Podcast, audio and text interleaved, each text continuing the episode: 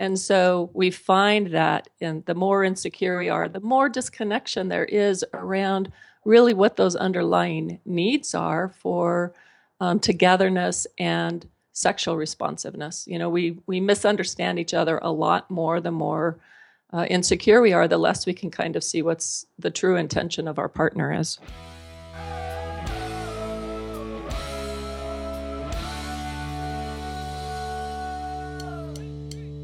This week, we have a new guest on, Dr. Rebecca Jorgensen, to discuss gender differences and sexual health. Spoiler alert yes, there are differences. Stay tuned. Doesn't it sound nice to come home after a long day at work and to see your spouse sitting at the table with a bottle of beautiful red cracked open waiting for you? We think so too, which is why we have the Hitched Wine Club. Visit hitchedmag.com, click the wine club link, and join today. It's super easy, takes just a couple clicks. Each shipment comes with exclusive date ideas to help you and your spouse reconnect, and every bottle is guaranteed. Again, go to hitchedmag.com and click the wine club link to learn more.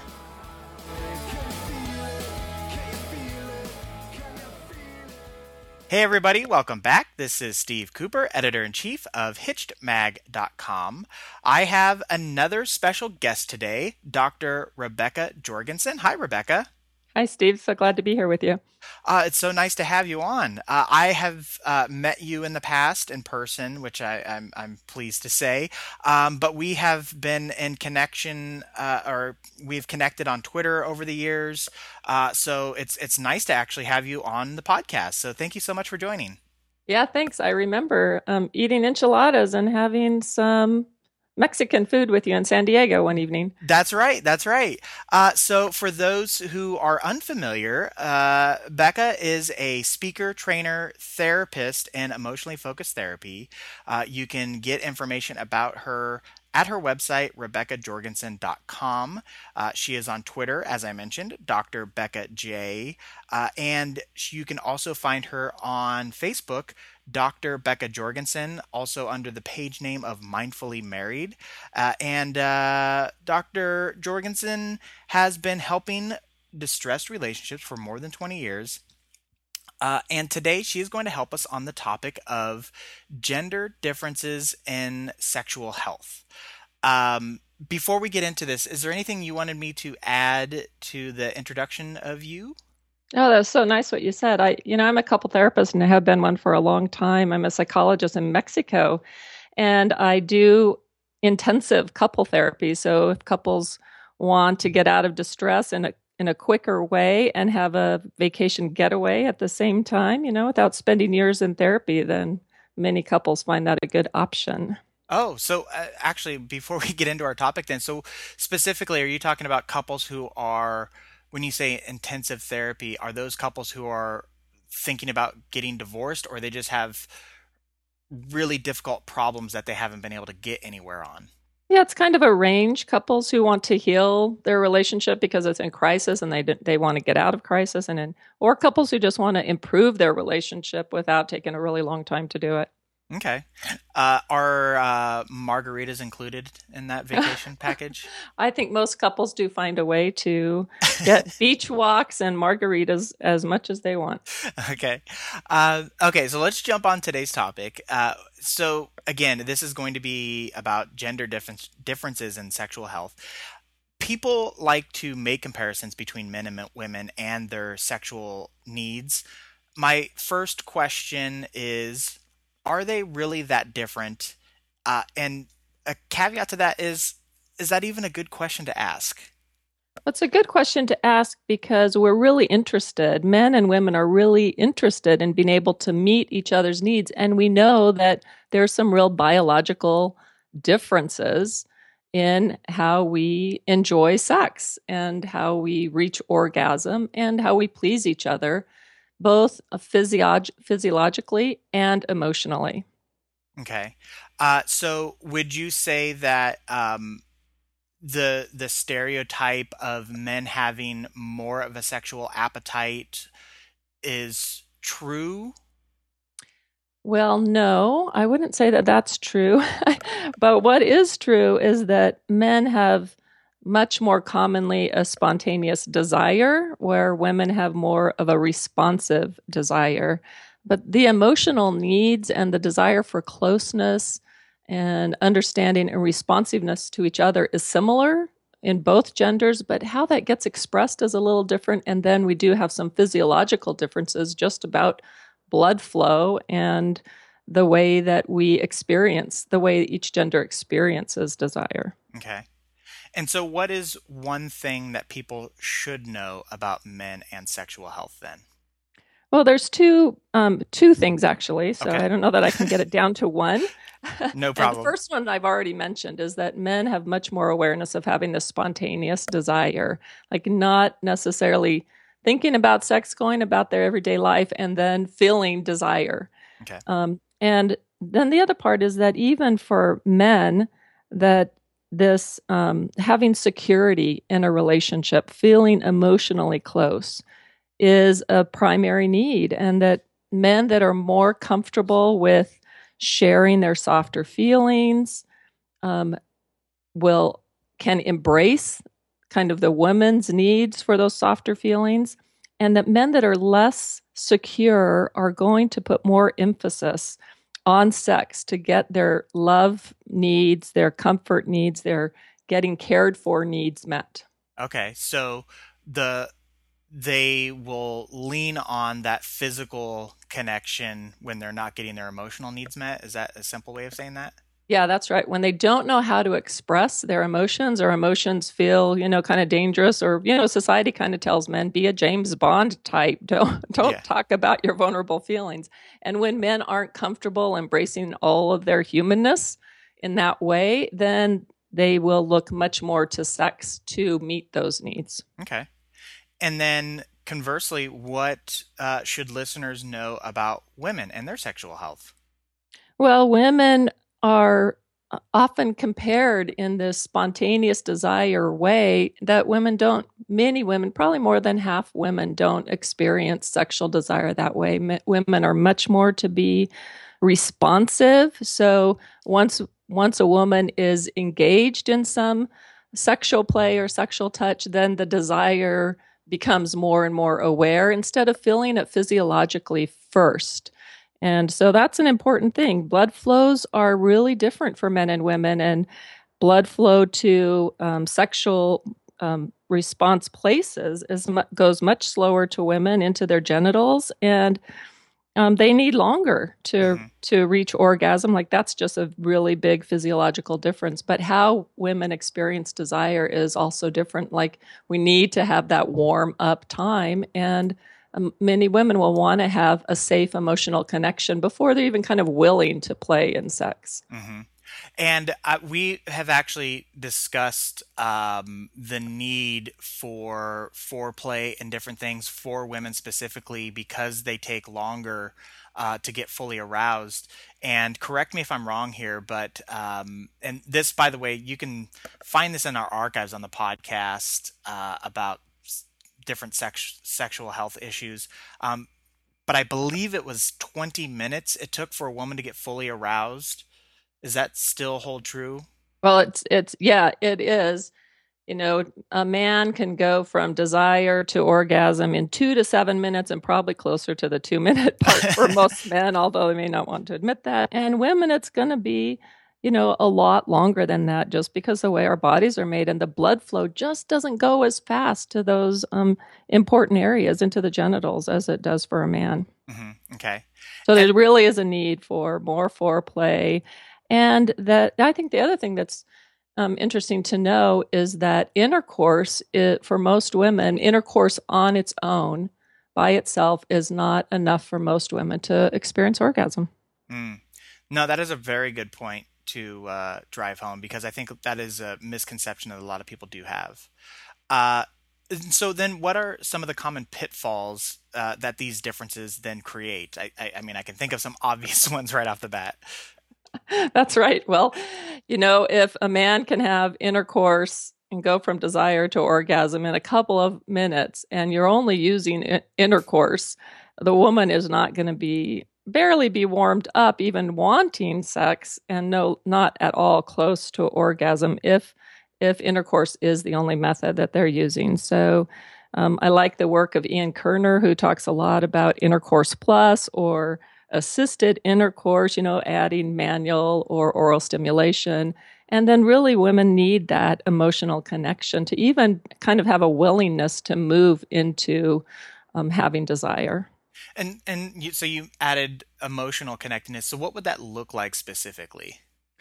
Well, women. Sue Johnson talks about this a lot when she talks about um, the science around attachment and adult attachment and and sexuality and attachment, and that um, women feeling the sense that I can get emotionally connected. You'll be vulnerable with me. I know that you're accessible. You'll respond when I call and that we're engaged together, that we're sharing kind of inner worlds, not just physical worlds, is um, it's important to both genders, but women are much more willing to engage in sex when they really have a strong sense of that. Mm, okay. And uh, excuse me, uh, how can couples respect their differences then and still get their health needs met? Because I, you know, I can see it already, and you you you when you if you watch any sitcom or pretty much any pop culture reference at all, you have the frustration between the couples because there are these differences, uh, which seems crazy because we know that they actually exist, but we fail to acknowledge that there's something we can actually do about it. Yeah, well, one of the things that we know from attachment science is that women are much more sensitive to the sense of um, abandonment or being left alone and unprotected, really. And men are much more sensitive to this sense of being rejected. And that plays out in the bedroom as well. So if a man is you know, afraid about being rejected, which most men are, and that comes into the bedroom, then, you know, moving quickly into sex and making sure that she's responsive is going to be kind of foremost on his mind rather than how do I make sure she knows um, I'm here for her, you know, mm-hmm. and that I want to be uh, responsive to her and her needs so that actually slows down and pays attention to her physiological arousal and to her um, emotionally. And women, on the other hand, really need to know that most men, when they're wanting sex, they're not just wanting sex, that they are trying to find a way to express a need for care and tenderness and to be held and to feel accepted. Now, now, you mentioned that men have this insecurity about being accepted. Does that still hold true within a, a, a marriage where couples should presumably know each other pretty well and uh, experience that level of comfort and security? Well, we're all insecure. New relationships are generally insecure. Time and trust and experience help builds security with each other. And so, you know, there's some kind of some inherent insecurity just by creating a new relationship and not knowing each other. So, giving ourselves some time for that to develop. And then, of course, where we come from in life makes a big difference with how secure we feel kind of in our own bodies, no less in relationship with each other. So, really learning how to navigate um, those insecurities and supporting each other with them is really an important part of marriage. Okay, and and d- does this kind of ebb and flow depending on how you feel about your spouse? So, if you are in an argument, would you be more insecure and therefore if you're a man, let's say, try to rush into bed to physically heal the emotional pain that you're feeling? When couples are more secure with each other, those little arguments don't have the same kind of don't shake us to our core in the same sort of a way as when we're really secure with each other. So, um, yes, if I'm more insecure, I'm more likely as a man to want to rush and make up and mm-hmm. maybe even rush for that comfort of sex where a woman is going to say let's sit down and talk about it. I want to make sure you get connected with me emotionally first. And so we find that in the more insecure we are the more disconnection there is around really what those underlying needs are for um, togetherness and sexual responsiveness. You know we we misunderstand each other a lot more the more uh, insecure we are, the less we can kind of see what's the true intention of our partner is. Okay, so so really, uh, there is no benefit to to holding on to this insecurity.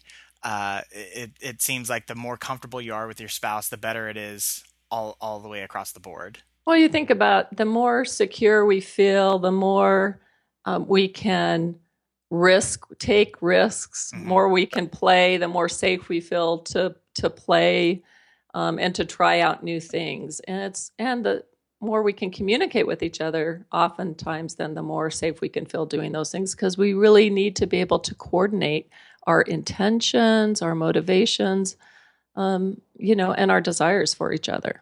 Okay.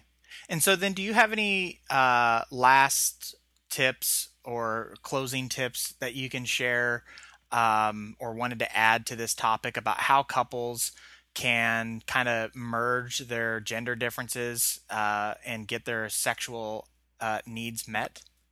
Yeah, well, I think the the the emotional need part and how we are as humans, there's not the differences are much smaller than the physiological res- sexual response system.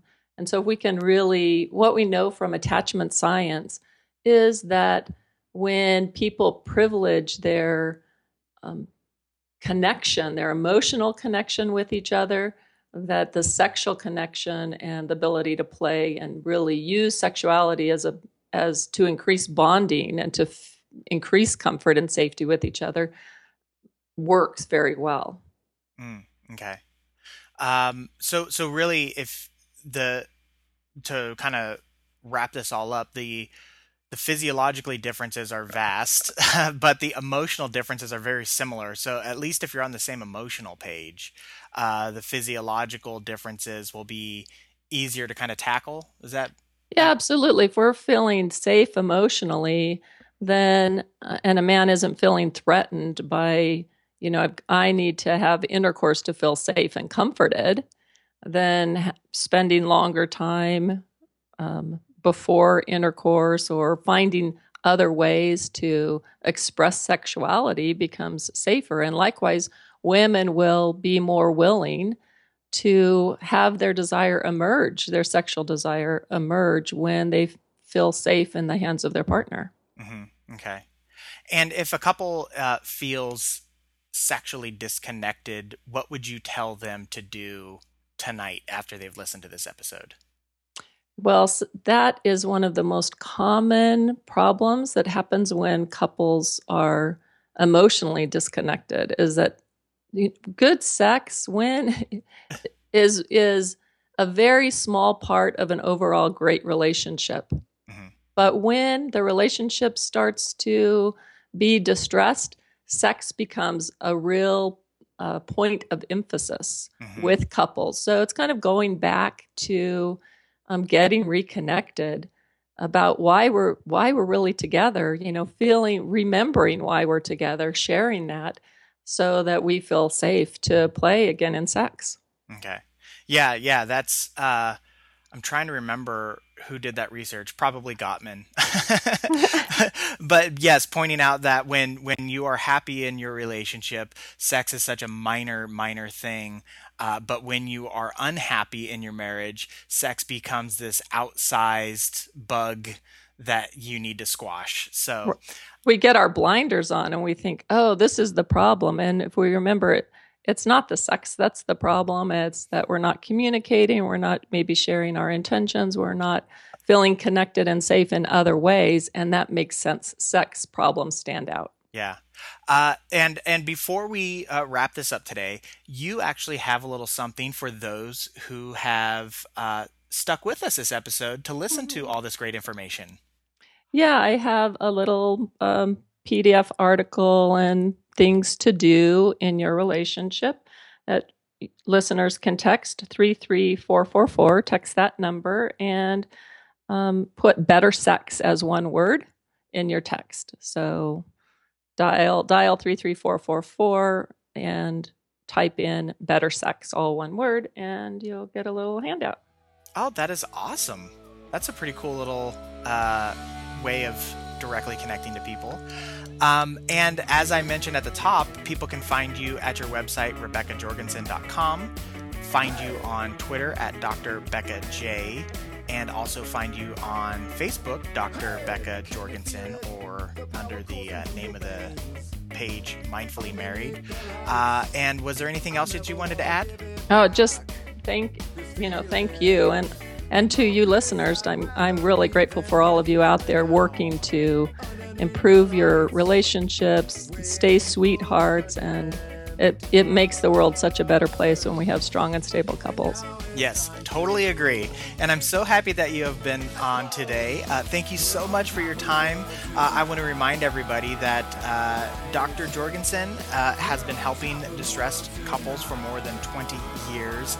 And again, you can find her at RebeccaJorgensen.com.